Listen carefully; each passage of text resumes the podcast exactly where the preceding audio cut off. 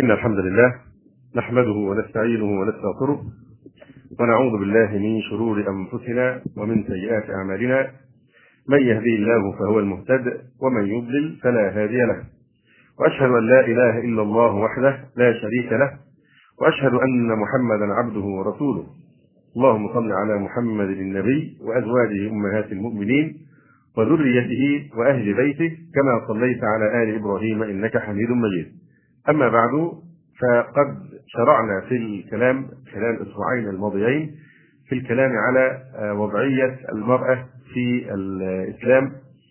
ولا شك أن لا شك في صدق المقولة القائلة بالضد تتبين الأشياء بالضد تتبين الأشياء. فلا شك أن من أراد أن يدرك مدى تكريم الإسلام للمرأة لابد أن يقارن بين وضع المرأة في الإسلام وبين وضع المرأة في الجاهليات بأنواعها سواء الجاهلية الأولى أو الجاهلية التي تلتها أو جاهلية المجتمعات الكافرة الآن في الشرق والغرب. خاصة تلك الأمم التي انفصلت عن هذه الرسالات الإلهية فحينئذ ندرك أن هناك إجماعا عالميا قد تجاوز حدود الزمان والمكان على ظلم المرأة وتجريدها من أهم حقوقها. أيضا إذا تأملنا كيف حرر الإسلام المرأة ورفع شأنها وكرمها في القرآن وفي السنة وقلبنا صفحات التاريخ لندرس سيرة المرأة المسلمة وكيف تأثرت هي بالإسلام مؤمنة عابدة وكيف انفعلت به مجاهدة صابرة ثم كيف أثرت هي في الإسلام أما وبنتا وأختا وزوجة وعالمة ربانية؟ عند ذلك نستطيع أن ندرك زيف الدعاوى التي يروجها أعداء الإسلام وللأسف في هذا الزمان لا نقول فقط أعداء الإسلام وإنما من ينتسبون إلى الإسلام من الذين قال فيهم النبي صلى الله عليه وسلم حينما قال دعاة على أبواب جهنم من أجابهم إليها قذفوه فيها. قالوا صفهم صفهم لنا يا رسول الله. فقال عليه الصلاة والسلام هم من جلدتنا ويتكلمون بألسنتنا. فقد طوعت لهم شياطينهم وسولت لهم نفوسهم مع انتسابهم الإثمي إلى الإسلام أن يطعنوا في أحكام الشريعة الغراء وأن يلمزوا وأن يتكلموا بلحن القول كما أشرنا إلى ذلك قريبا. فالآن كثير من الناس يروجون لدعاوى حول وضعية المرأة في الإسلام وزعم أن الإسلام أهان المرأة أو أن الإسلام يعني هضم حق المرأة.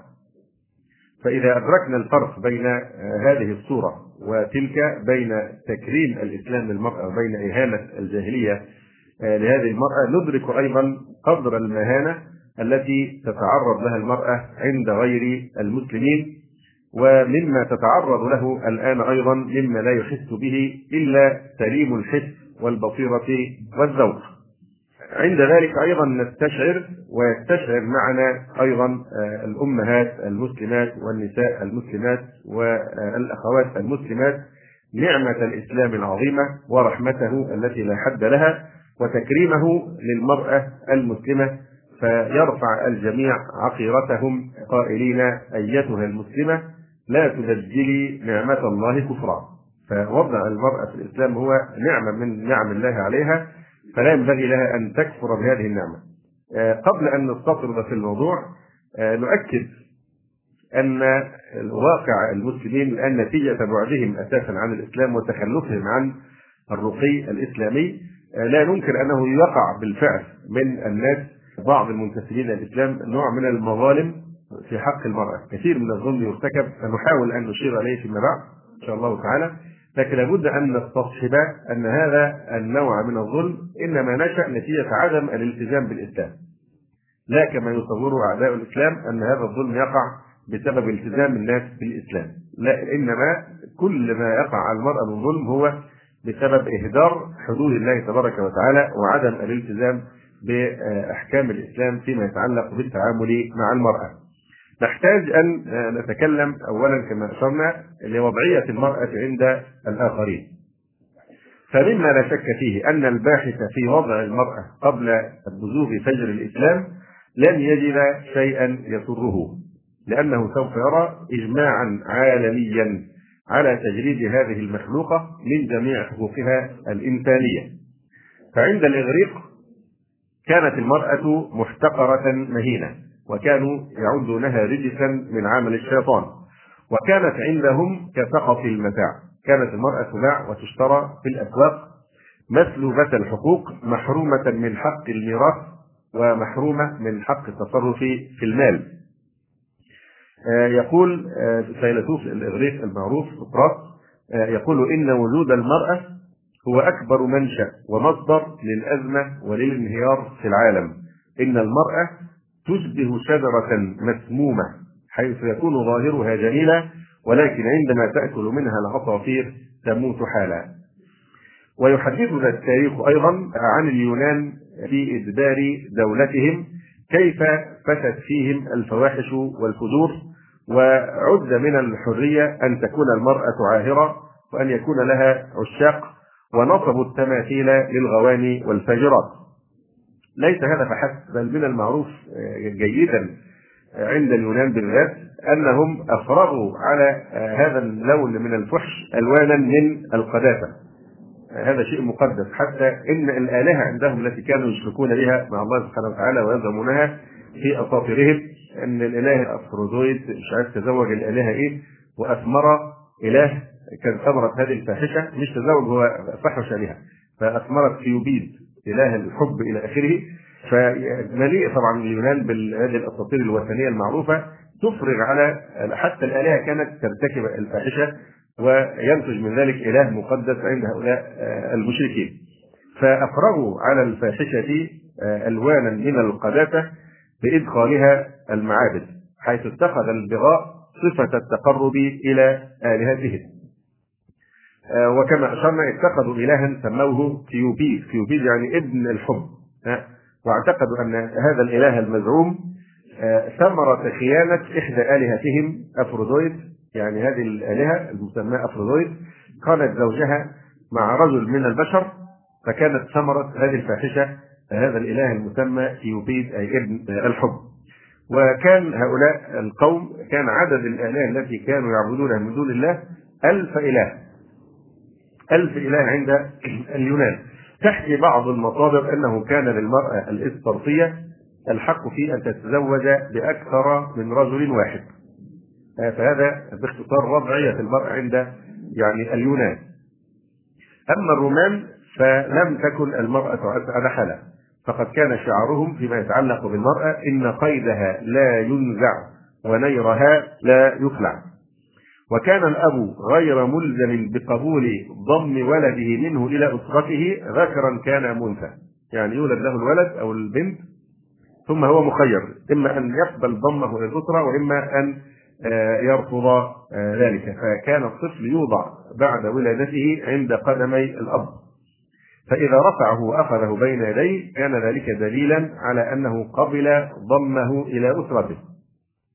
وإلا فإنه يعني رفضه لذلك وحينئذ يؤخذ الوليد إلى الساحات العامة أو باحات هياكل العبادة فيطرح هناك فمن شاء أخذه إذا كان ذكرا وإلا فإن الوليد يموت جوعا وعطشا وتاثرا من حرارة الشمس أو برودة الشتاء.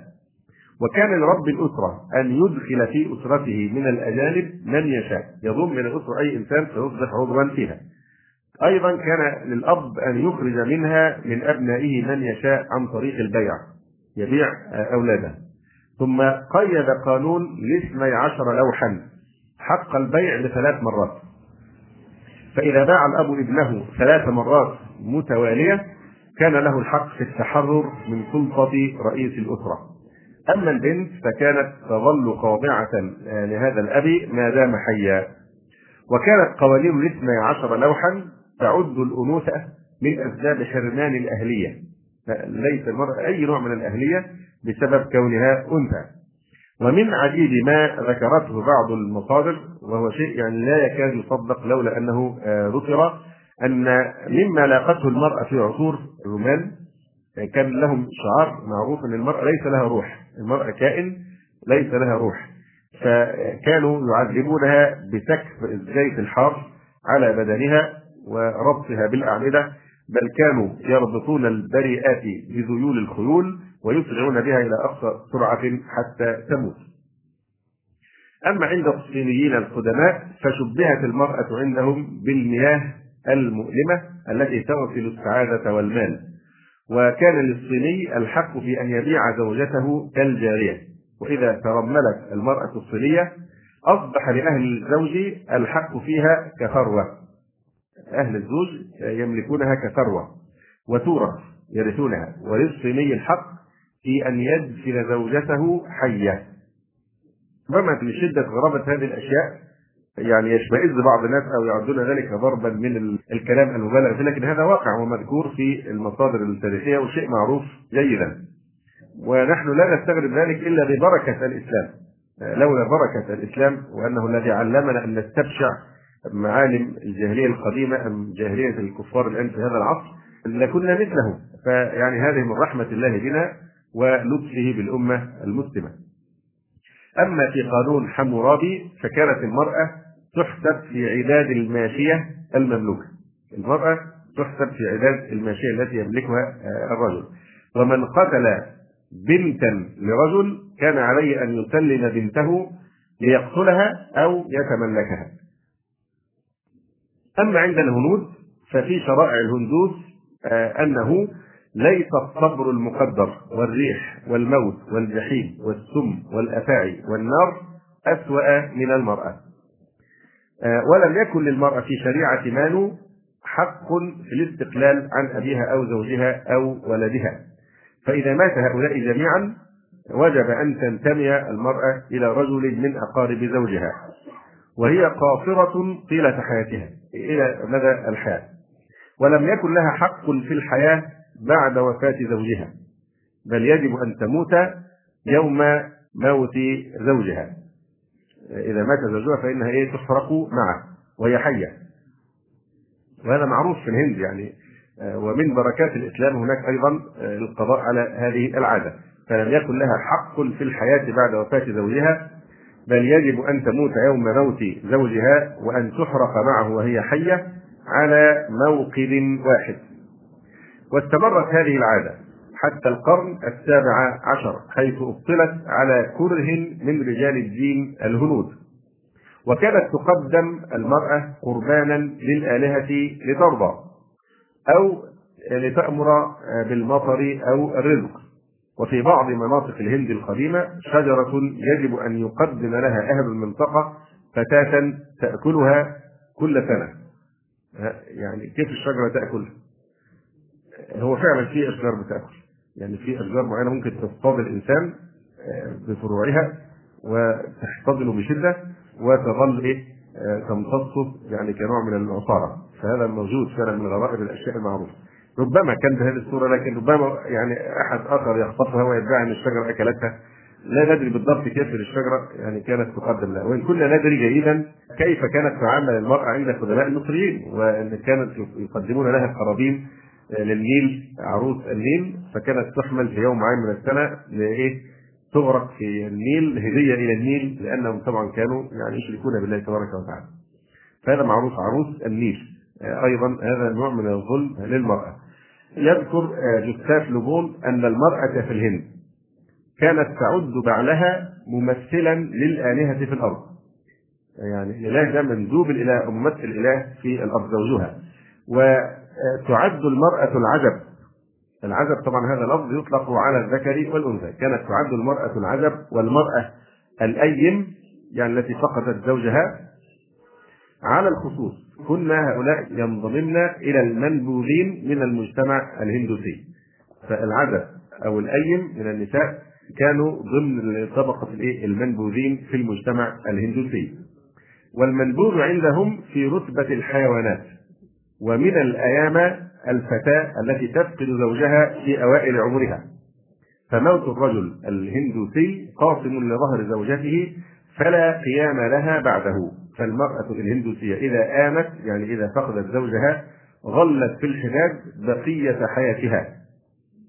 وعادت لا تعامل كإنسان. وعد نظرها مصدرا لكل شؤم على ما تنظر إليه. إذا وقع نظرها على أي شيء فهو شؤم على هذا الشيء. أيضا كانت تعد مدنسة لأي شيء تمسه. أي شيء تمسه هذه المرأة فإنها تنجسه. وأفضل شيء لها أن تقذف نفسها في النار التي يحرق بها جثمان زوجها وإلا لقيت الهوان الذي يفوق عذاب النار. كما أشرنا لم يدفع هذا الحيث عن المرأة الهندية التي يموت زوجها إلا بحكم الإسلام فيهم الذي كاد يحكم عموم الهند. للأسف الشديد والشديد جدا أننا نجهل التاريخ الحقيقي لعظمة الإسلام ودولة الإسلام في الهند. فدولة الإسلام في الهند لها تاريخ مديد جدا. وشهدت الهند مظاهر عظيمة جدا من مظاهر الخلافة الراشدة العادلة والحكم بالإسلام وكان هؤلاء الوثنيين من الهندوس وغيرهم مقهورين أذلة تحت الحكم الإسلامي في الهند كلها. الهند نفس الهند وإيه؟ وبنجلاديش وباكستان. هذه هي الهند وكشمير طبعا. إلى أن حصل سرقة الثورة الإسلامية في الهند عن طريق غاندي إلى آخره. فيعني الهند من المناطق التي نجهل نحن تاريخها الإسلامي وهذا يعني عيب شديد هو إهمال لمنطقة عاش فيها ملايين المسلمين وكانت له فيها أمجاد وأمجاد ووضع يعني عظيم. فلم تبطل عاده حرق المرأة مع زوجها إلا في حكم الإسلام. الإسلام هو الذي منع هذه العادة عند الهنود في فترة حكم الهند كلها خاصة في أيام الملك الصالح أورنج زيب رحمه الله إلى أن احتل الإنجليز الهند وفعلوا ما فعلوا خاصة بالمسلمين من أهلها. والإنجليز هم سبب المصائب كلها التي يعاني منها المسلمون إلى اليوم. الإنجليز هم سبب مشاكل مشكلة فلسطين. الإنجليز هم سبب الفساد في كل مكان يعني حلوا به. أي نعم. أما عند الفرس فقد أبيح الزواج عند الفرس بالأمهات. والأخوات والعمات والخالات وبنات الأخ وبنات الأخت. وكانت تنفى الأنثى في فترة الطمس في فترة الحيض تنفى إلى مكان بعيد خارج المدينة. ولا يجوز لأحد مخالطتها إلا الخدام الذين يقدمون لها الطعام. وفضلا عن هذا كله فقد كانت المرأة الفارسية تحت سلطة مطلقة للرجل يحق لزوجها أن يحكم عليها بالموت أو أن ينعم عليها بالحياة. أما عند اليهود فكانت بعض طوائف اليهود تعتبر البنت في مرتبة الخادم، وكان لأبيها الحق في أن يبيعها قاصرة، وما كانت ترث إلا إذا لم يكن لأبيها ذرية من البنين. يعني الحالة التي ترث فيها إذا لم يكن لها إخوة من البنين فما كانت ترث إلا إذا لم يكن لأبيها ذرية من البنين وإلا ما كان يتبرع لها به أبوها في حياته. وحين تحرم البنت من الميراث لوجود أخ لها ذكر يثبت لها على أخيها النفقة والمهر عند الزواج. وإذا كان الأب قد ترك عقارا فيعطيها من العقار. أما إذا ترك مالا منقولا فلا شيء لها من النفقة والمهر. ولو ترك القناطير المقنطرة. وإذا آل الميراث إلى البنت لعدم وجود أخ لها لم يجوز لها أن تتزوج من سبط آخر. ولا يحق لها أن تنقل ميراثها إلى غير سبطها واليهود يعتبرون المرأة لعنة لأنها أغوت آدم. دائما يبرزون اليهود أن المرأة هي التي أغوت آدم وأغرته بالأكل من الشجرة التي حرمت عليهما. وهذا له انعكاس فيما بعد من موقفهم من المرأة سواء اليهود أو النصارى. فنسبة ما يتشبث به الغرب النصراني من حقوق المرأة واحترام المرأة إلى النصرانية هذا لا يمكن أن يكون صحيحا لأنهم أصلا يتمردون على نصرانيتهم وعلى تاريخهم وتراثهم بالخروج عن هذه الأشياء التي نذكرها لأن هذا هو أصل وضع المرأة في اليهودية المحرفة وفي النصرانية المحرفة. عندما يصيب المرأة الحيض فلا يجالسها اليهود ولا يآكلونها ولا تلمس وعاء حتى لا يتنجس وكان بعضهم ينصب للحائض خيمة ويضع أمامها خبزا وماء وتبقى الحائض في هذه الخيمة إلى أن تطهر. وقد قال أنس بن مالك رضي الله تعالى عنه إن اليهود كانوا إذا حاضت المرأة فيهم لم يآكلوها ولم يجامعهن في البيوت يعني لم يجتمعوا معهن في البيوت في مكان واحد وتحت سقف واحد. فسأل أصحاب النبي صلى الله عليه وسلم النبي صلى الله عليه وسلم فأنزل الله عز وجل ويسألونك عن المحيض قل هو أذى فاعتزلوا النساء في المحيض ولا تقربوهن حتى يطهرن فإذا تطهرن فأتوهن من حيث أمركم الله إن الله يحب التوابين ويحب المتطهرين. سبق أن شرحنا معنى قوله تعالى قل هو أذى وحكمة الأمر باعتزال النساء في المحيض في محاضرة قديمة آه، حول فقه الحيض. حينما كنا ندرس فقه الحيض تكلمنا على هذا بالتفصيل. وكيف أن هذا آه، يعني يتوافق تماما آه، مع يعني التوجيهات الطبية بالنسبة لهذا الأمر. فلما نزلت هذه الآية قال رسول الله صلى الله عليه وسلم اصنعوا كل شيء إلا النكاح. فبلغ ذلك اليهود فقالوا ما يريد هذا الرجل أن يدع من أمرنا شيئا إلا خالفنا فيه.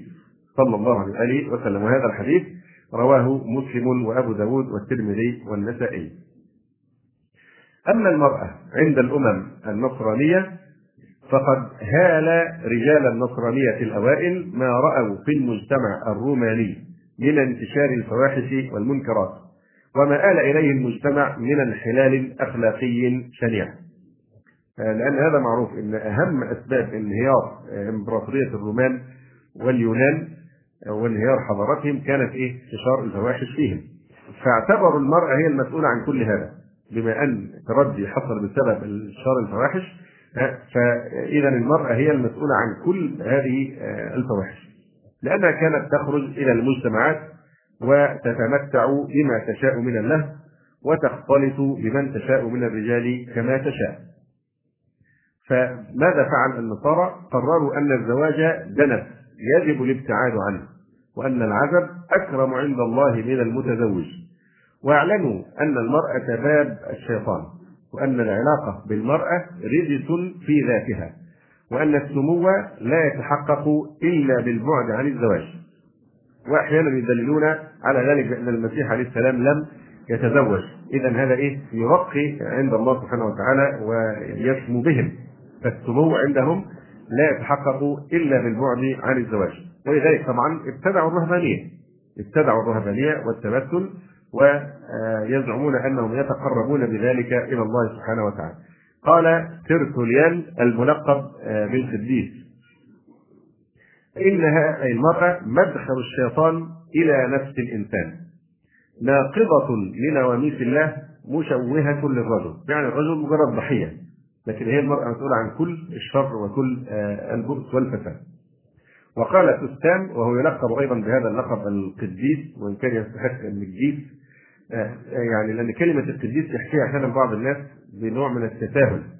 فطبعا هذا لا يجوز. القديس مقدس مطهر آه، ليس منهم المشرك ابدا لا يمكن أن يكون قديسا آه، أو مطهرا. فقال هذا الرجل تستام إنها أي المرأة شر لا بد منه وآفة مرغوب فيها وخطر على الأسرة والبيت ومحبوبة فتاكة ومصيبة مطلية مموهة.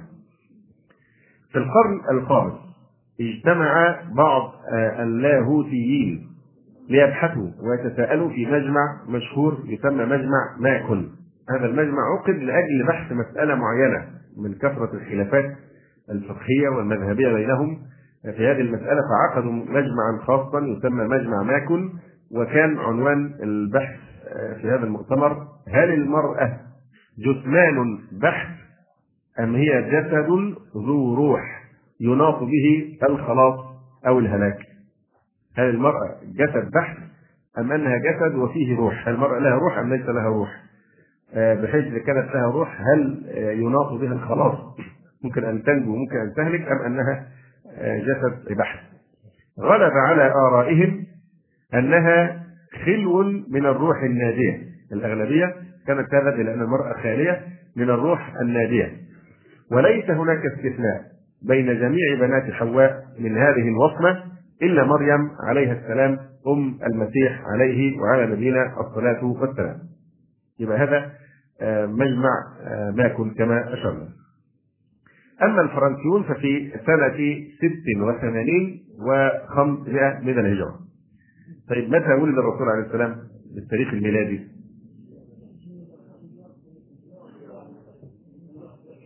خمسمائة واحد وسبعين. هذا تقدير يعني. 571 هذا المؤتمر عقد الفرنسيون في سنة 86 و500 يعني الرسول عليه السلام كان سنه كام في هذا الوقت؟ 15 سنة يعني في شبابه صلى الله عليه وآله وسلم ففي نفس هذا الوقت عقد الفرنسيون مؤتمرا ليبحث هل المرأة تعد إنسانا أم غير إنسان؟ وهل لها روح أم ليس لها روح؟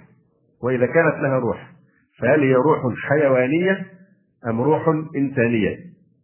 وإذا كانت روحا إنسانية فهل هي على مستوى روح الرجل أم أدنى منها؟ وأخيرا وبعد المداولات والمناقشات قرروا أنها إنسان رجحوا أن المرأة إنسان ولكنها خلقت لخدمة الرجل فحسب إذا الدين النصراني المحرف الذي ينتمي إليه العالم الغربي اليوم يرى أن المرأة ينبوع المعاصي وأصل السيئة والفجور ويرى أن المرأة للرجل باب من أبواب جهنم من حيث هي مصدر تحركه وحمله على الآثام ومنها انبجست عيون المصائب على الإنسانية جمعاء ولما كانت المرأة حسب رواية سفر التكوين هذا أحد أسفار التوراة. لما كانت هي التي أغرت الرجل بالأكل من الشجرة فإن النصرانية المحرفة ناصبت المرأة العداء باعتبارها أصل الشر ومنبع الخطيئة في العالم.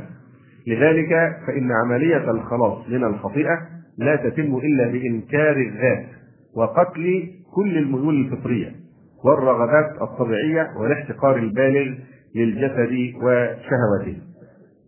لا يترقى الإنسان ولا يرضى عنه الله سبحانه وتعالى إلا بأن يقتل هذه الفطرة ويعالج هذه الفطرة ويتجرد من هذه النزعات وهذه الغرائز. من أساسيات النصرانية المحرفة التنفير من المرأة وإن كانت زوجة واحتقار وترذيل الصلة الزوجية وإن كانت حلالا. حتى بالنسبة لغير الرهبان يقول أحد رجال الكنيسة بونا فنتور وهو يلقب أيضا بالقديس يقول إذا رأيتم امرأة فلا تحسبوا أنكم ترون كائنا بشريا بل ولا كائنا وحشيا وإنما الذي ترون هو الشيطان بذاته والذي تسمعون به هو صفير الثعبان. أيضا يقول بعضهم إن القص يجب أن يكرس حياته لله وبني الإنسان وإن مستواه الأخلاقي يجب أن يعلو على مستوى أخلاق الشعب وأن يضفي على مستواه هذه المكانة التي لا بد منها لاكتساب ثقة الناس وإجلالهم إياه. كاتب أوروبي مؤلف كتاب اسمه المشكلة الأخلاقية والفلاسفة يقول معلقا على تعاليم الكنيسة هذه التي تدعو البشر إلى أن يقتلوا في داخلهم كل ميول دنيوية يقول هذا الباحث الغربي يقول عظمة وعلاء. يعني هذا نوع من التسامي فوق الطبيعة البشرية عظمة وعلاء. ولكنه قضاء قاس على الإنسانية. وإن التطبيق الكامل لمثل تلك المبادئ لا يمكن أن يملأ الأرض بأديرة فيها الرجال من جهة والنساء من جهة أخرى. ينتظرون في طهارة وتأمل الزوال النهائي للنوع الإنساني. يبقى الرجال في مكان دير وفي الجهة الأخرى النساء كلهن في مكان كلاهما ينظر ويتأمل متى ينقرض النوع الإنساني بانقراض هؤلاء الرجال وهؤلاء النساء. أيضا اصدر البرلمان الإنجليزي قرارا في عصر هنري الثامن ملك إنجلترا يحظر على المرأة أن تقرأ كتاب العهد الجديد أي الإنجيل لأنها تعتبر نجسة ليس لها أن تقرأ الإنجيل. تذكر بعض المصادر أنه قد شكل مجلس اجتماعي في بريطانيا خصيصا لتعذيب النساء في سنة 500 ألف من الميلاد.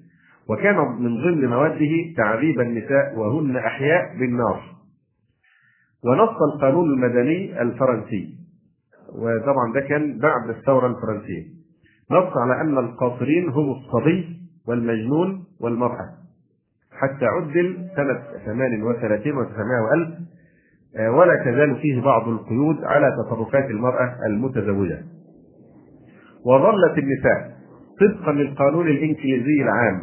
حتى منتصف القرن الماضي تقريبا غير معدودات من الأشخاص أو من المواطنين القانون الإنجليزي حتى منتصف القرن التاسع عشر كان لا يعتبر النساء يعني انديفيدوال أو أشخاص أو مواطنين وفي عام 1567 صدر قرار من البرلمان الإسكتلندي بأن المرأة لا يجوز أن تمنح أي سلطة على أي شيء من الأشياء. فكلما اصطلح للقانون بتسميته مواطنا أو شخصا فالمرأة لا تدخل في هذا الحد لذلك لم يكن لهن حقوق شخصية ولا حق في الأموال التي يكتسبنها ولا حق في ملكية شيء حتى الملابس التي كنا يلبسنها. بل إن القانون الإنجليزي حتى عام 1805 ميلادية كان يبيح للرجل أن يبيع زوجته من حق الرجل أن يبيع زوجته. وقد حدد ثمن الزوجة بستة بنتات يعني نصف شلن وقد حدث أن باع رجل إنجليزي زوجته سنة 1931 ب 500 جنيه. وقال محاميه في الدفاع عنه إن القانون الإنجليزي عام 1801 يحدد ثمن الزوجة بستة بنتات بشرط أن يتم البيع بموافقة الزوجة. فأجابت المحكمة بأن هذا القانون قد ألغي عام 1805 ميلادية بقانون يمنع بيع الزوجات أو التنازل عنهن. وبعد المداولة حكمت المحكمة على بائع زوجته بالسجن عشرة أشهر. وجاء في مجلة حضارة الإسلام السنة الثانية صفحة 1078 حدث في العام الماضي أن باع إيطالي زوجته لآخر على أقساط فلما امتنع المشتري عن سداد الأقساط بقرة كأنها بقرة بتباع. وبعدين يجوا يتهموا الإسلام ويتطاولوا على شرع الله سبحانه وتعالى. وطبعا وضع المرأة في الغرب الآن أسوأ من هذه الأشياء. في الحقيقة لمن كان له قلبنا وألقى السمع وهو شهيد. فوضع المرأة الآن أشد انحدارا من هذا لكنهم أفلحوا في خداعها وأظهروا لها أن الوضعية التي هي فيها الآن في الغرب بتسمو بها إلى أعلى. قلنا من الأسبوع الماضي أن هذا فعلا سمو إلى أعلى لكن كالكرة. التي تركنها الأقدم إلى الأقدام إلى يعني أعلى وهي فرحة مسرورة بهذا العبث حدث في العام الماضي أن باع إيطالي زوجته لآخر على أقساط فلما امتنع المشتري عن سداد الأقساط الأخيرة قتله الزوج البائع. وقال الشيخ محمد رشيد رضا رحمه الله تعالى في كتابه حقوق النساء في الإسلام قال من الغرائب التي نقلت عن بعض صحف إنكلترا في هذه الأيام الكتاب طبع 12 ربيع الأول سنة 1351 يعني آثار الماضي كانت باقية في إنجلترا إلى ما قبل حوالي إيه؟ 71 سنة تقريبا. 71 سنة. يقول من الغرائب التي نقلت عن بعض صحف إنجلترا في هذه الأيام أنه لا يزال يوجد في بلاد الأرياف الإنجليزية. رجال يبيعون نساءهم بثمن بخس جدا كثلاثين شلنا وقد ذكرت الصحف الإنجليزية أسماء بعضهم. أما وضع المرأة اليوم في ديار الكفر فحدث ولا حرج. وهذا التاريخ الآن ومقاتاه المرأة في ظل هذه النظم المعادية للإسلام أو المنحرفة عن الإسلام فيما مضى لا يبرز كما ينبغي أن يبرز الآن. تماما كما يتعمد بعض وسائل الإعلام بالذات الغربية إبهار الناس بما عليه الغرب من تقدم ورفاهية ورخاء وكذا. ثم يتعمدون ستر عورات مثل هذه المجتمعات. واضح؟ فالأولى بهؤلاء الذين يطعنون بالإسلام بالذات من الذين ينحلون بأقوالهم كالمنافقين ويطعنون في دين الله سبحانه وتعالى. واحد كاتب مقالة عن الزوجات في الجنة والزواج في الجنة كلها سخرية بالقرآن الكريم وبحديث النبي عليه الصلاة والسلام. بجانب أحاديث موضوعة زادها يعني من باب الترويج لحملته. يعني هناك عملية تعمد لإخفاء عورات المنهج الغربي. واضح؟ وإظهار الصورة التي تبدو مشرقة وهي في الحقيقة أيضا مظلمة فالغرب دائما يعتاد إلى أن يشير لعصوره الوسطى بأن العصور الوسطى المظلمة وكل عصور أوروبا مظلمة. الغرب كل عصوره مظلمة بالذات في قضية المرأة. فالأولى أن تبرز يعني هذه السلبيات لا أن يحاول أو يطعن في شريعة الإسلام وموقف الإسلام من المرأة. يعني عملية تجميل لن تجدي في الحقيقة، لكن للأسف هي تروج على بعض الناس. عملية تجميل لسوءات المجتمع الغربي حتى وصل الحد إلى أن يكتب في بعض كتب التعليم يسمى الفتح الإسلامي بالإيه؟ الغزو العربي وتسمى الحملة الفرنسية بالفتح الفرنسي.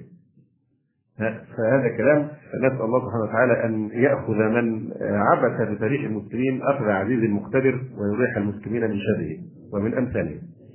فالوضع المراه اليوم في ديار الكفار حدث ولا حرج عن الإذلال والمهانة والمجون والخلاعة والابتذال والاستغلال في اقسى صورها وأبشع مظاهرها. أوضاع لا يصيبها إلا ممسوخ الفطرة منتكس السريرة خبيث الطوية وحسبك أن ننتقي أمة تتربع على قمة العالم الغربي الآن كأمريكا ونرصد ما وصلت إليه المرأة من الانحطاط الأخلاقي وانهيار اجتماعي وتفكك أسري. يقول الدكتور مصطفى السباعي رحمه الله تعالى وهو يصف شيئا من أحوال المرأة في الغرب يقول أما المرأة فقد دفع بها الوضع الاجتماعي الذي لا يرحم إلى أن أصبحت تطرد من المنزل بعد سن الثامنة عشرة هذا معروف أغلب العائلات هناك في الغرب البنت إذا بلغت سن الثامنة عشرة فيعني إن كان عندها نظر وتنطلق من البيت لوحدها يبقى كده كويس. إذا تولد عندها الاحساس فحينئذ لابد من مواجهتها وتخييرها. المرأة عند سن 18 تطرد بالشارع. حقيقة مش خيال ده واقع وده أغلب الأوضاع البيوت هناك.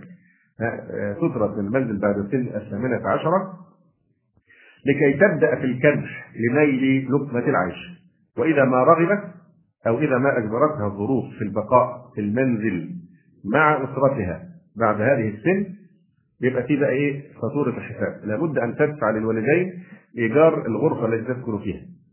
طبعا أكيد الناس اللي عاشوا في الغرب يعلمون إن هذا حقيقة مش كلام يعني في مبالغة ده واقع.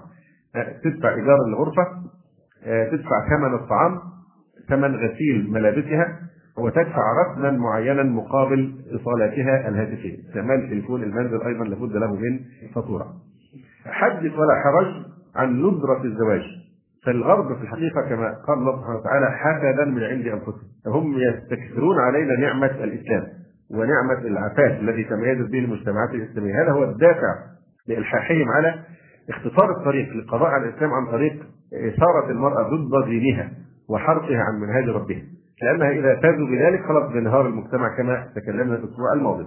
فلذلك الغرب يعني يحسدنا. إذا كانوا حسدونا على السلام وحسدونا على التأمين التأمين في الصلاة يعني فكيف لا يحسدوننا على هذه الأحكام التشريعية الساميه التي حفظت المجتمع المسلم ورفعته إلى أعلى المقامات وهم يزعمون أنهم يحررونها هم يريدون استعبادها لأن المراه إذا تحررت كما يزعمون من شرع الله فلا بد أن تقع في عبودية الطاغوت وعبودية هؤلاء يعني الشياطين. فهناك حدث ولا حرج عن ندرة الزواج، الزواج هناك شيء صعب للغاية. والأبواب الحرام مفتوحة على مصراعيها، لكن أبواب الحلال يعني في غاية الصعوبة خاصة أن القوانين تصدر بين وقت واخر تنهك الرجل أشد الإنهاك فهو يخشى من تبعات الزواج وإذا حصل طلاق يقطم ظهره بالفعل. فبالتالي يبقى في العلاقات المحرمة وهذا هو الأصل في التعامل هناك. طبعا نسبة الطلاق مرتفعة جدا عندهم. الزواج أصبح شيئا نادرا يمكن في بعض البلاد الغربية يمكن 30% نسبة الزواج في العلاقات الموجودة يعني 70% علاقات غير شرعية و30% نسبة الزواج. والزواج دي بقى نسبة الطلاق فيها ده هو لو واحد هناك بيعيش مع زوجته لمدة 25 سنة ده بيبقى احتفال خطير اليوبيل الفضي يعني دي حاجة يضرب بها الأمثال إنه بقي معا 25 سنة. طبعا 50 سنة دي يعني شيء نادر جدا يعني. فهناك ندرة الزواج شيوع البغاء تفشي الفواحش بأنواعها كثرة اللقطاء أولاد الحرام وارتفاع نسبة الطلاق وتغلغل الأمراض التناسليه الفتاكة وطبعا انتشار نكاح المحارم اللي يسموه الانسست بصورة مفزعة. يعني هناك عندهم نكاح المحارم والعياذ بالله شيء مفزع. بل وصلت المرأة إلى درجة من المهانة والانحلال لا يتخيلها عاقل يقول الدكتور نور الدين عسر حدثني صديق انهى تخصصه العالي في أمريكا حديثا أن في الأمريكيين اقواما يتبادلون زوجاتهم لمدة معلومة ثم يسترجع كل واحد زوجته المعارة تماما كما يعير القروي دابته أو الحضري في بلادنا شيئا من متاع بيته. هذه لمحة خاطفة عن حال المرأة في عصر الحضارة المسماة حضارة القرن العشرين وما هي بحضارة وإنما هي قذارة وفجارة عصر المساواة وما هي المساواة مساواة المرأة بالرجل وإنما هي مساواة الإنسان بأخيه الحيوان. إيه عصر العشرين؟ ظنوك عصرا نير الوجه مسعد الإنسان. لست نورا بل أنت نار وظل مذ جعلت الإنسان كالحيوان. أما المرأة عند العرب في الجاهلية فنبدا الكلام بعبارة أثرت عن عمر بن الخطاب رضي الله تعالى عنه يقول فيها تلخص هذا الموقف آه، باختصار يقول والله إن كنا في الجاهلية ما نعد للنساء أمرا حتى أنزل الله فيهن ما أنزل وقسم لهن ما قسم. يعني قبل نور الوحي وبركة الإسلام ما كانت المرأة تساوي أي شيء في الجاهلية. والله إن كنا في الجاهلية ما نعد للنساء أمرا حتى أنزل الله فيهن ما أنزل وقسم لهن ما قسم. كانت المرأة في الجاهلية لم يكن لها حق الإرث ليس لها حق في الميراث. وكانوا يقولون في ذلك لا يرثنا إلا من يحمل السيف ويحمل البيضة يعني الذي يقاتل فقط والذي يستحق الإرث. فإذا مات الرجل ورثه ابنه. فإذا لم يكن فأقرب من وجد من أوليائه أبا كان أو أخا أو عما. على حين آه، يضم بناته ونساؤه إلى بنات الوارث ونسائه فيكون لهن ما لهن وعليهن ما عليهن. لم يكن لها على زوجها أي حق وليس للطلاق عدد محدود ولا لتعدد الزوجات عدد معين. وكانوا إذا مات الرجل وله زوجة وأولاد من غيرها كان الولد الأكبر أحق بزوجة أبيه من غيره. يعني هو متزوج امرأة.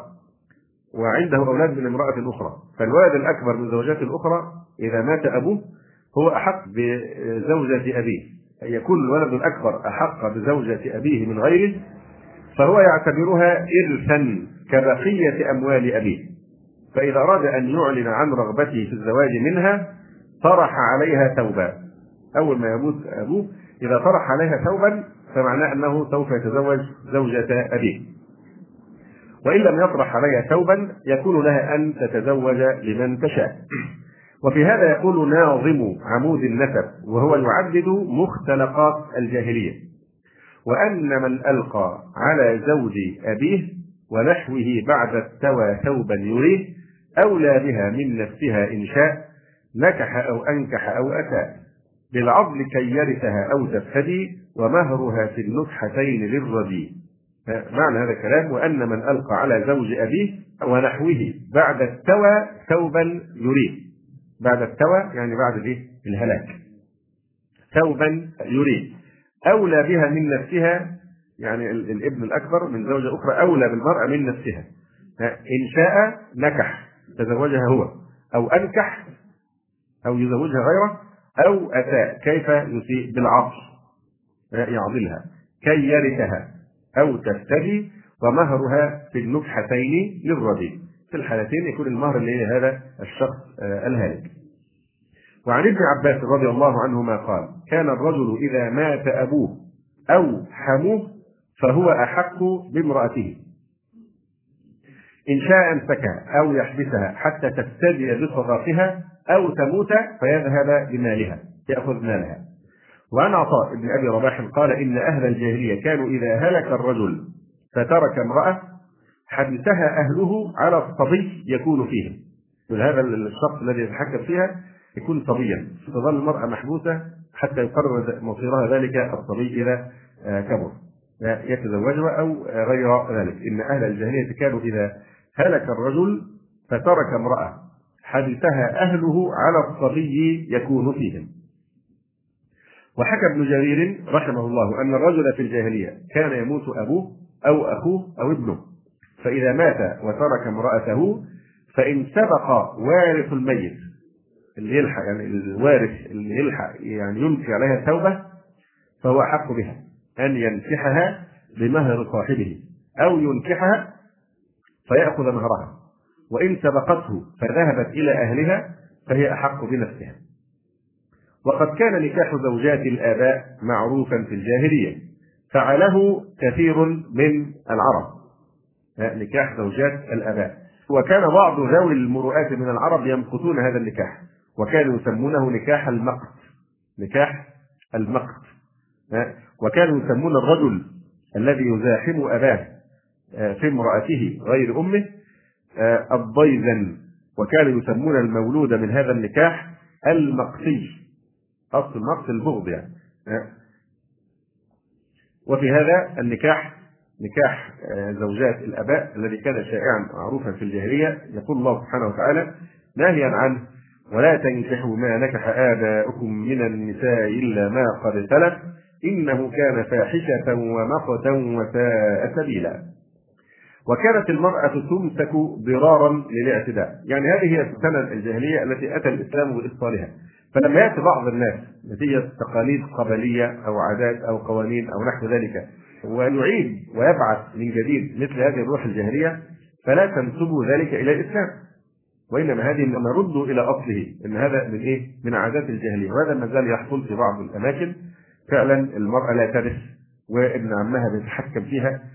تحكما شديدا وقاسيا ويعضلها ونحو ذلك فهذه من الجاهلية هذه ليست من الإسلام في شيء فإذا كما قلنا من بداية الكلام عامة أو كل ما تعانيه المرأة من ظلم في مجتمعاتنا إنما هو بسبب الإيه؟ الانحراف عن الإسلام وليس بسبب الإسلام كما يدعي أعداء الله عز وجل.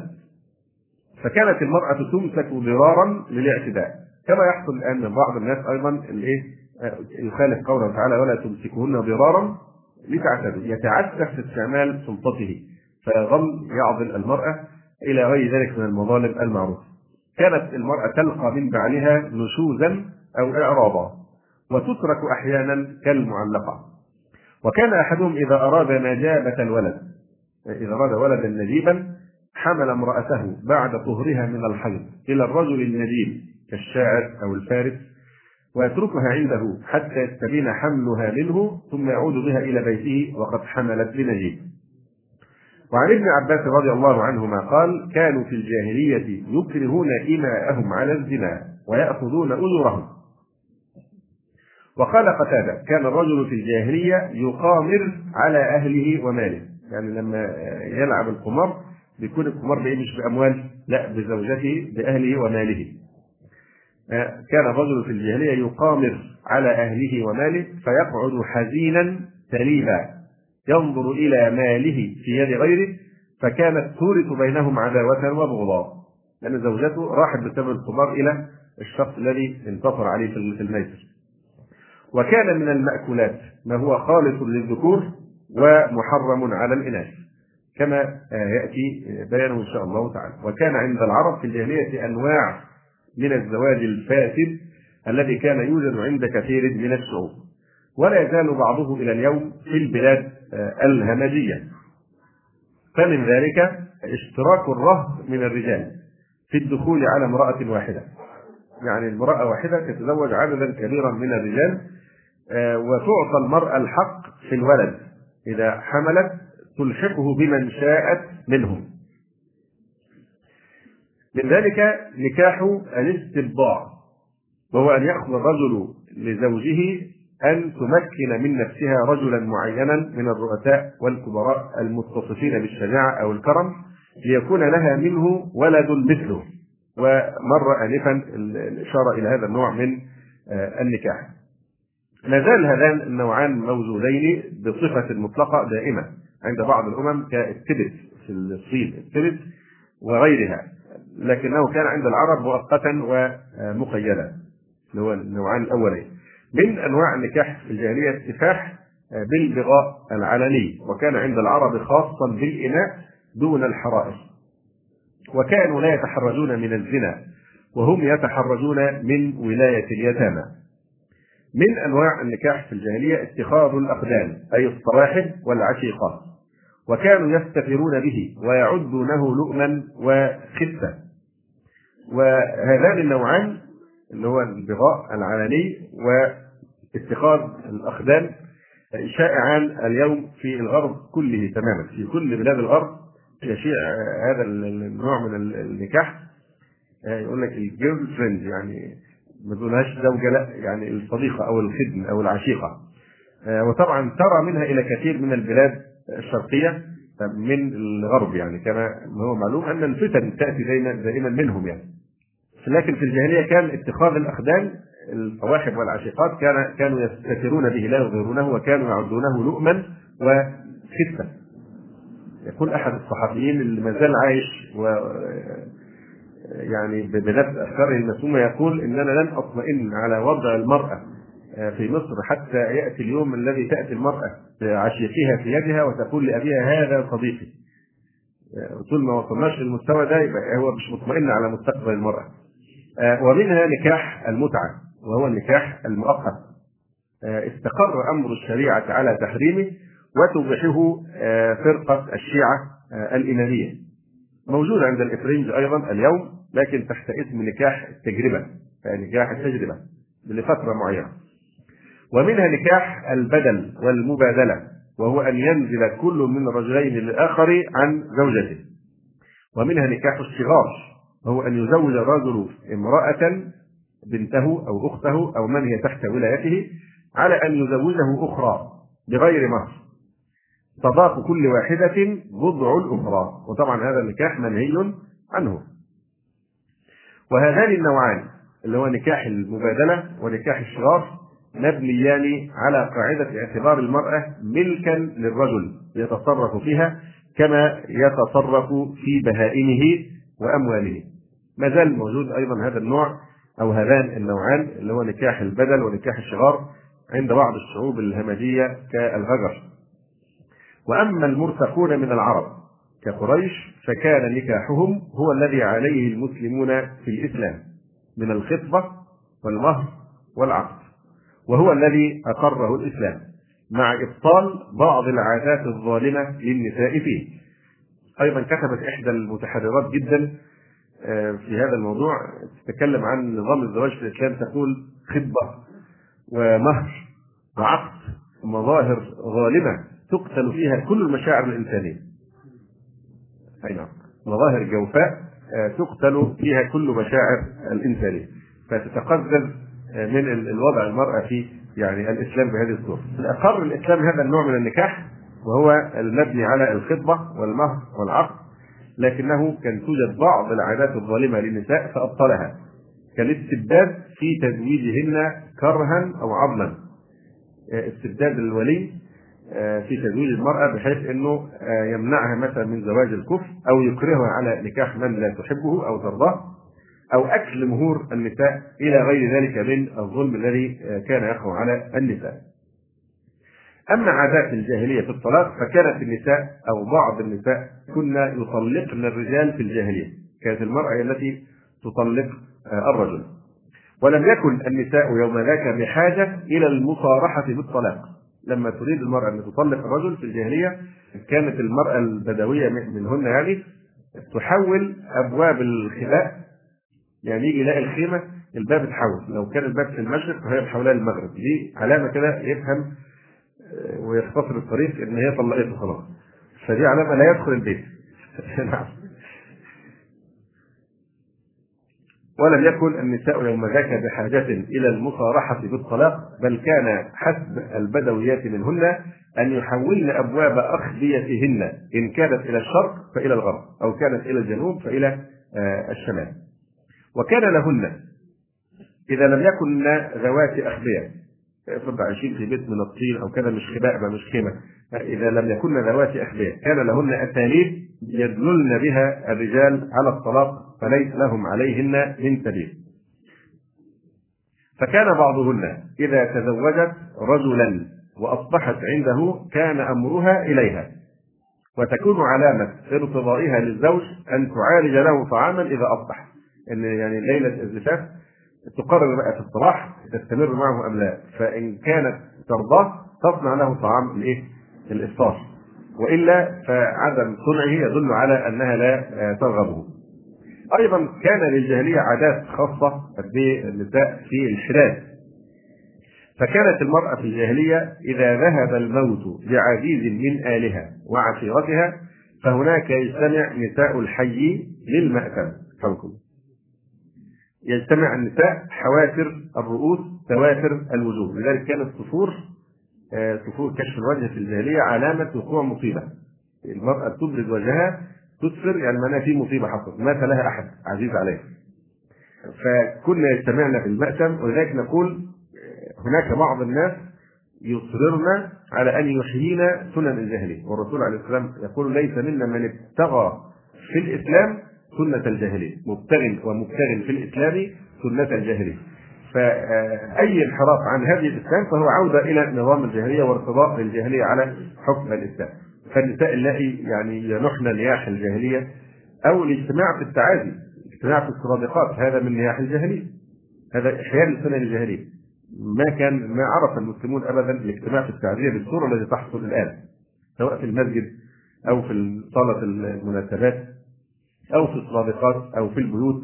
وعملية الاندماج في الحزن بهذه الطريقة يعني يمكن من خصائص المصريين تاثرا بقدماء المصريين ولا حول ولا قوة إلا بالله. فيعني عملية التعزية في الإسلام أسهل بكثير مما يتصور الناس. لأن أحيانا نرى شؤم الانحراف عن هذه الإسلام في إن بعض أهل الميت أحيانا قد يستدينون من أجل المظاهر الفارغة التفاخر بالسرادقات والمقرئ إلى آخره. أو ربما يأكلون من مال اليتامى. يكون الميت ترك مالا فيأخذون من ماله وينفقون في هذه البدع وهذه السنن الجاهلية. فهذا اولا يعني من ناحيتين فيه ظلم وانحراف. مخالفه الشرع في إحياء سنن الجاهلية. وثانيا إيه؟ أكل مال اليتامى ظلما. أن الطفل اليتيم هذا الذي ترك أبوه له هذا المال لا يجوز الاستيلاء على ماله بهذه الصورة والتصرف فيه في هذه المخالفات الشرعية. عامة مظاهر الانحراف كلها نتيجة انحراف عن شرع الإسلام. مش الإسلام لكن الناس التي لا تحسن الفهم تظن أن هذا من الإسلام. يعني ليس من الإسلام مثلا لا ترابط فيسد على الناس طريق المصالح مصالحها. المرور يتعطل. الناس اللي بتمر ما تعرفش تمر مثلا. رفع الصوت بالقرآن. يعني هل كلمة القرآن اللي هو القرآن الكريم يبيح للناس أن يستعمل القرآن في أذية الجيران؟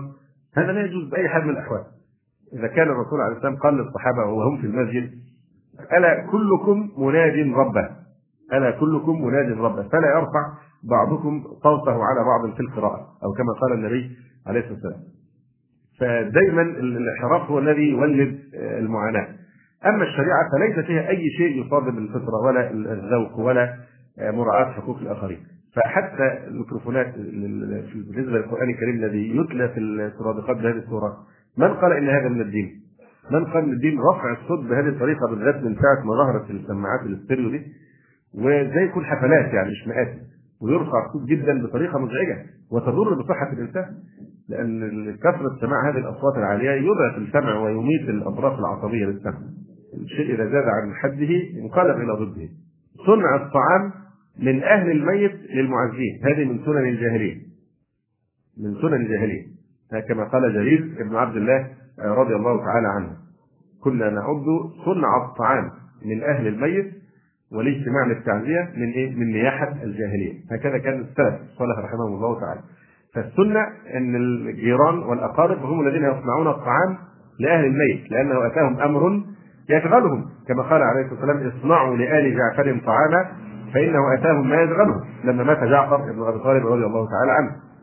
فالسنة من الاقارب والجيران هم الذين يصنعون الطعام لأهل الميت. أما إن أهل الميت يكونون في مصيبة الموت العظيمة التي وصف الله وقال فاصابتكم مصيبة الموت. كفاية عليهم مصيبة الموت. مصيبة الإرهاق في إجراءات الموت إلى آخره. ثم بعد ذلك يعني تتوافد عليهم بالذات لو كان أقاربهم بقى من المدن الأخرى. فيتوافدون بالعشرات واضح ومطالبون بأن يقيموا لهم إيه؟ الضيافة. لا. هذه من العادات الجاهلية المخالفة لهذه الإسلام. السنة أن يصنع الطعام من الجيران أو الأقارب يعني لأنهم مشغولون عن الاعداد للطعام. فكانت المرأة في الجاهلية إذا ذهب الموت بعزيز من آلها أو عشيرتها فهناك يجتمع نساء الحي للمأتم. حوافر الرؤوس سوافر الوجوه يشققن الجيوب قطع الجيوب آه، وينصبن الوجوه ويهجن الباكيات بما يثير الحزن الرابض والشجوى المميت المناحة والندب وهذه الأشياء. وعادة المناحة على السيد الشريف أن تظل سنة كاملة. تعقد المناحة سنة كاملة إذا كان سيدا شريفا من الموتى. ولذلك بيقول في الشعر إيه؟ واحد منهم بيقول إيه؟ ومن يبكي إلى الحول ثم اسم السلام عليكما ومن يبكي حولا كاملا فقد اعتذر. يعني إيه أبلغ في العذر وأدى كل ما عليه. ومن يبكي حولا كاملا فقد اعتذر. ليه لما يكون إنسان بقى له مقام كبير وسيد وشريف سنه كاملة تقام المناحة. يعني يجتمعن وينحن ويندبن ويولولن على ميت سنه كاملة. وقد كانت العدة في الجاهلية حولا كاملا وكانت المرأة تحد على زوجها شر حداد واقبحه فكانت المرأة في الحداد تلبس شر ملابسها أسوأ الملابس وتسكن شر الغرف وكان يسمى الحفش الحفش. وهو البيت الصغير المظلم داخل البيت. مكان مظلم صغير في داخل البيت تدخل فيه المرأة. وتترك الزينة والتطيب والطهارة. فلا تمس ماء ولا تقلم ظفرا ولا تزيل شعرا ولا تبدو للناس في مجتمعهم. فإذا انتهى العام خرجت بأقبح منظر. وأنتن رائحة فتنتظر مرور كلب. تظل واقفة تنتظر يمر كلب كده إيه عابر سبيل لترمي عليه بعرة. تمسك بعرة وتلقي الكلب بإيه؟ بالبعرة. آه، احتقارا لهذه المدة التي قضتها وتعظيما لحق زوجها عليه. فامساك البعرة ورميها على الكلب إشارة إلى أن هذا الذي عانيته سنة كاملة شيء قليل كالبعرة. في حق إيه؟ يعني زوجها هو يستحق أكثر من هذا. وعن أم سلمة رضي الله تعالى عنها قالت جاءت امرأة إلى رسول الله صلى الله عليه وآله وسلم فقالت يا رسول الله إن ابنتي توفي عنها زوجها وقد اشتكت عينها افنكحلها فقال رسول الله صلى الله عليه وسلم لا مرتين أو ثلاثة. كل ذلك يقول لا. ثم قال عليه الصلاة والسلام إنما هي أربعة أشهر وعشر المرأة تحد على الرجل هذه المدة لإعلان احترامها لزوجها وتعظيما لقدر زوجها تقديرا لهذه الرابطة مش تموت زوجها بعدها بيومين تتزوج لا لابد أن تمكث فترة فيها تعبير لإيه؟ لإحترامها لهذه الزوجية. قال الرسول عليه السلام لا ثلاث مرات ثم قال إنما هي أربعة أشهر وعشر وقد كانت إحداكن في الجاهلية ترمي بالبعرة على رأس الحوش تذكيرا لهذه السنة في الجاهلية. فقالت زينب: كانت المرأة إذا توفي عنها زوجها دخلت حشا ولبست شر ثيابها ولم تمس طيبا ولا شيئا حتى تمر عليها سنة ثم تؤتى بدابة حمار أو طير أو شاة فتفض به فقلما تفض بشيء إلا مات يعني من نسل الرائحة. قال ابن قتيبة سألت الحجازيين عن الافتضاض فذكروا أن المعتدة كانت لا تمس ماء ولا تقلم ظفرا ولا تزيل شعرا. ثم تخرج بعد الحول بأقبح منظر ثم تفتض بطائر أي تمسح قبلها به فلا يكاد يعيش ما تفتض به. ثم تخرج فتعطى بعرة فترمي بها. ثم تراجع بعد ما شاءت من طيب أو غيره. وكان من عوائد النساء في الجاهلية بدعة الإسعاد ومعناه إعانة النساء بعضهن بعضا في النياحة بموت الميت. يعني دي كان نوع من المجاملة إن كل واحدة تسخر طاقتها الصوتية آه، والتصويتية في مجاملة آه، صديقتها أو جارتها أو قريبتها أو نحو ذلك فتذهب وطبعا هي يعني نائحة مستعارة مش تكون صادقة في مشاعرها لكن دي مجاملة نوع من التحية. آه، والمجاملة وبيكون دينا في عنق الإيه؟ المتوفى قريبها هذا اللي لابد أن ترد لها هذا الدين في مصيبة تلحق بإيه؟ آه، بها. فده كان نوع من أنواع المجاملات الإسعاد. الإسعاد. معناه إعانة النساء بعضهن بعضا في النياحة بموت الميت. فكان النساء يسرعن لمساعدة صاحبة الميت في النوح والبكاء وتصير المساعدة دينا في ذمة المرأة المصابة ترى وجوب تأديته لكل من ساعدها. من أقبح وأشنع عادات العرب آه، في الجاهلية وأد آه، البنات آه، في الجاهلية. فمن العرب والحقيقة الموضوع يعني قد يطول كثيرا فأرجح أن نرجئه نتوقف الآن عند هذا الحد فيما يتعلق بالكلام عن المرأة الجارية ونكمل الأسبوع القادم إن شاء الله تعالى.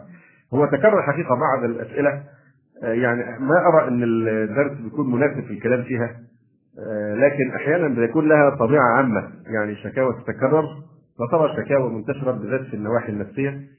سنحاول بين وقت وآخر نغتنم فرصة آه، نتكلم في آخر درس عن بعض هذه المشاكل. بعض الناس اشتكت من عادة السرقة مثلا عند الأطفال. عادة الكذب.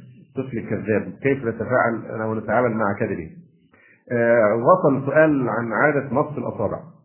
الحقيقة الأيام التي مضت وليس هناك طريق الآن متاح للاتصال بال أو معرفه الكلام مباشرة مع الأخت أو صاحبة السؤال. فيمكن المشكلة الحقيقة بتتواجد كثيرا عند بعض الأسر يعني في بعض الأطفال.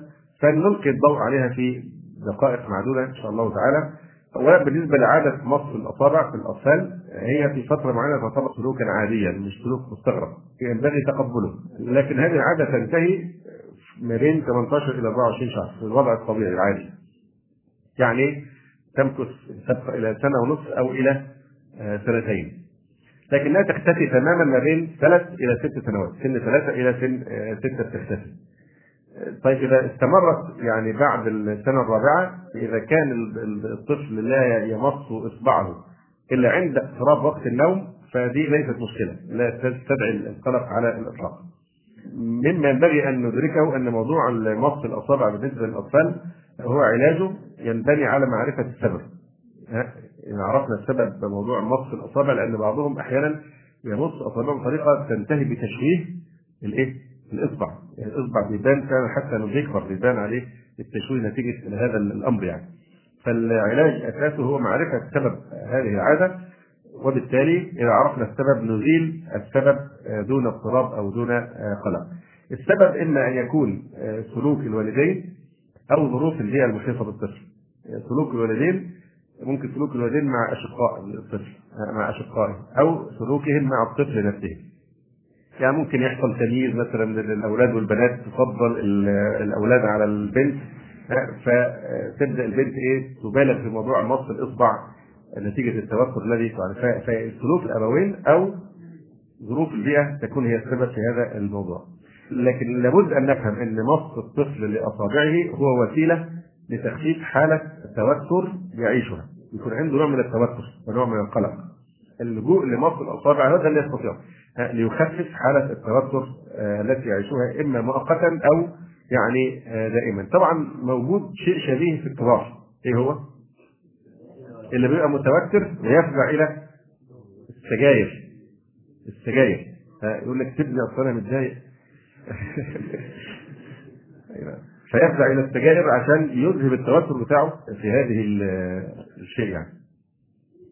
فبتكون سبب حالة توتر كما ذكرت وهو بيحاول يخفف الإيه؟ القلق ده عن طريق هذا الفعل أو يكون لتخفيف حالة احباط يعني هذا الطفل يشعر إنه لا يستطيع أن يحقق ما يريده فممكن يحصل له إحباط فيبدأ يرجع إلى هذه العادة. أو يكون بسبب الغيرة. يكون يتولد له أخ جديد أو أخت جديدة فانصرف الاهتمام آه، وصار الطفل المولود الجديد هو بؤرة الاهتمام وأهمل الثاني هذا فيبدأ يرجع برضه لعادة الايه لهذه العادة أو ممكن يكون بسبب التعب أو الشعور بالوحدة شعور الطفل بالوحدة يلجئه إلى هذا الشيء.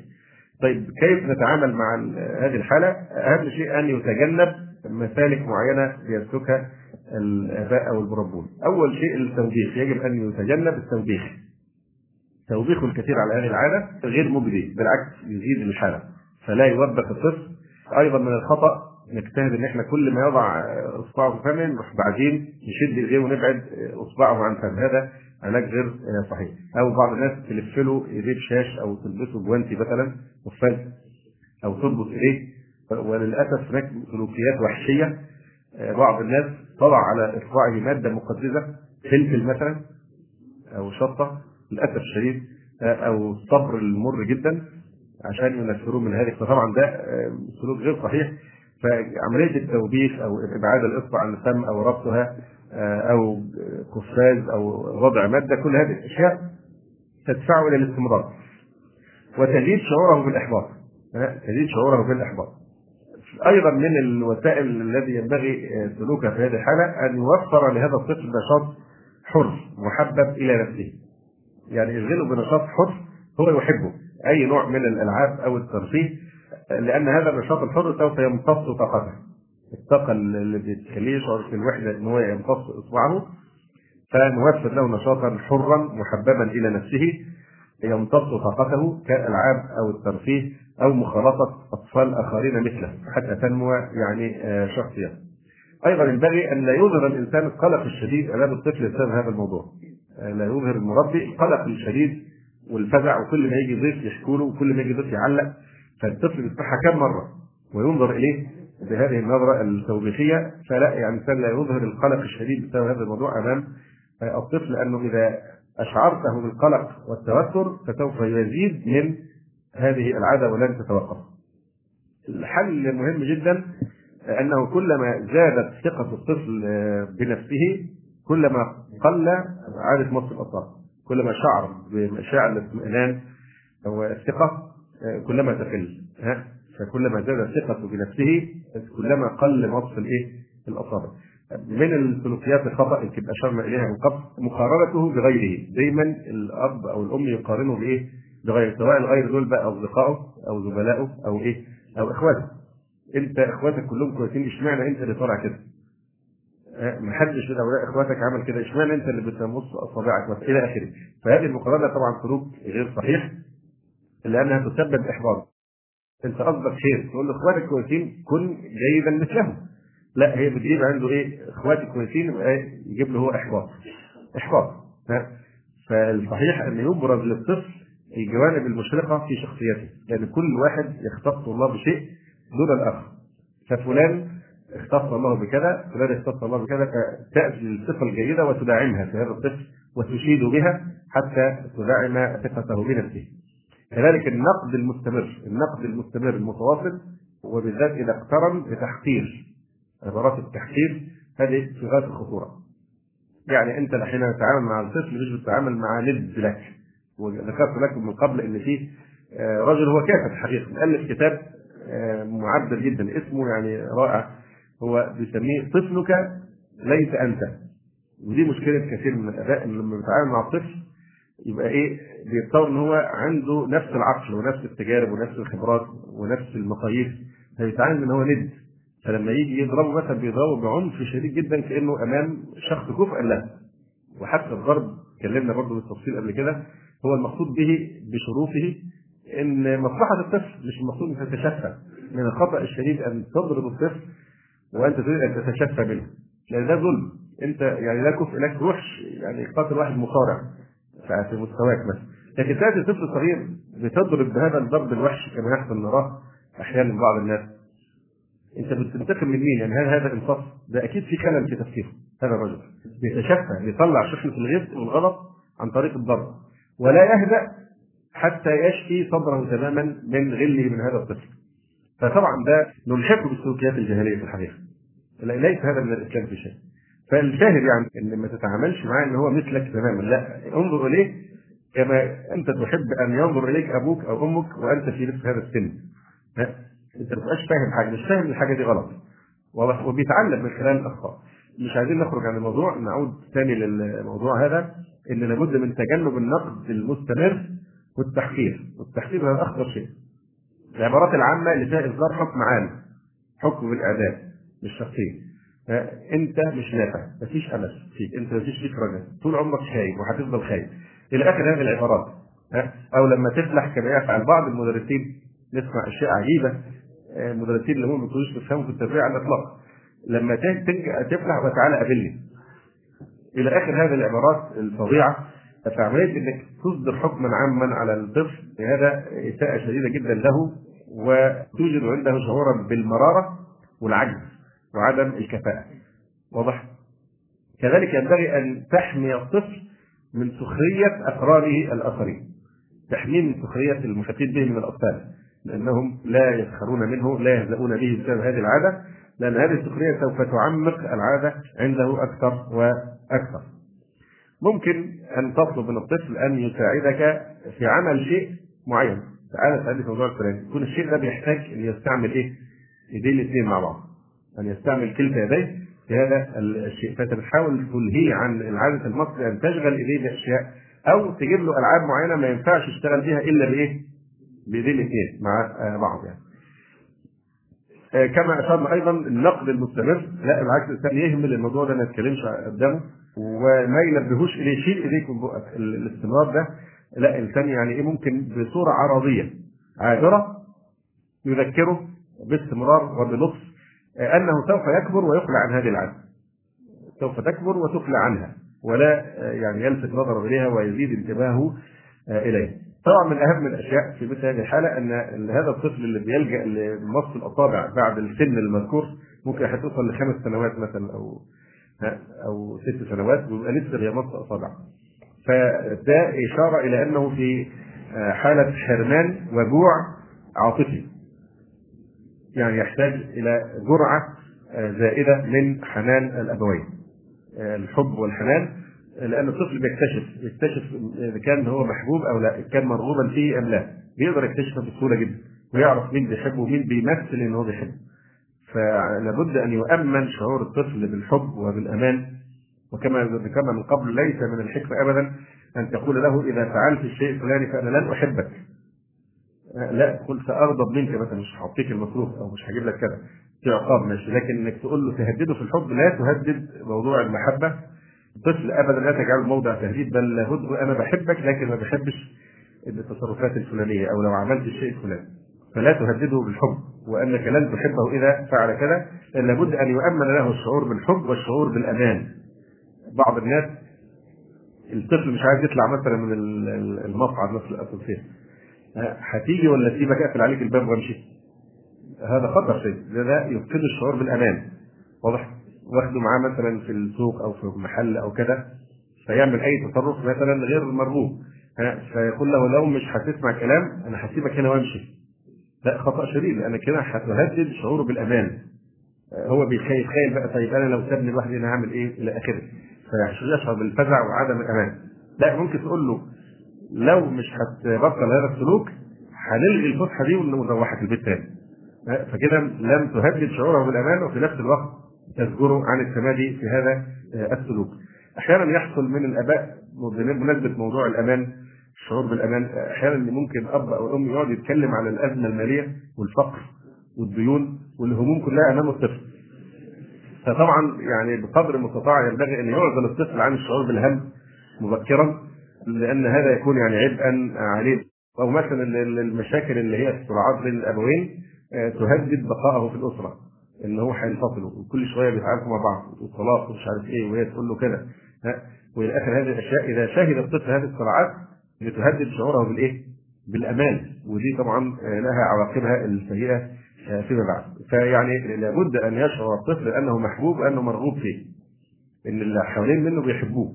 هذا أمر مهم جدا. فإذا توفرت جرعه زائدة وكما قلت من قبل يعني حتى الرضاعة ليس المقصود بالرضاعة فقط أن يغذى البدن لكن حكمة الله سبحانه وتعالى اقتضت أن حتى الرضاعة الطبيعية بتتم الطريقة فيها جرعة من الحنان بجانب جرعة الإيه؟ الطعام الذي يعني ينشأ عليه. فنفسه محتاجة للحنان هذا حنان ذلك إيه؟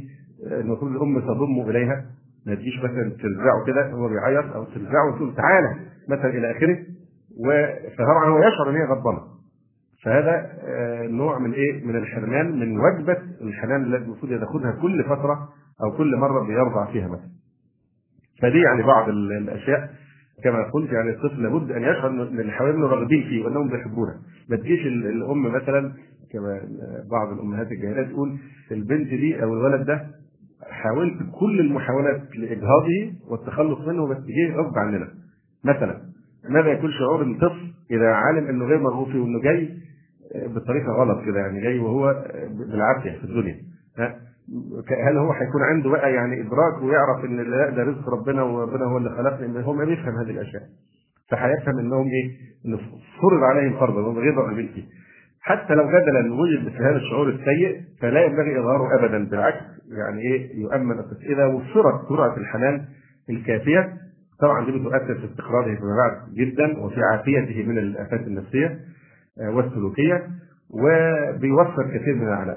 فدي بإشارة يعني سريعة لأن الحقيقة لم أعرف كيف أتصل بالأخت صاحبة السؤال. فلعل من وقت اخر نشير لبعض هذه المشاكل التي قد تكون لها سمه عامة أو تكرر عند بعض الناس. أقول قولي هذا واستغفر الله لي ولكم. سبحانك اللهم ربنا وبحمدك أشهد أن لا إله إلا أنت أستغفرك وأتوب إليك. السلام عليكم. ورحمه الله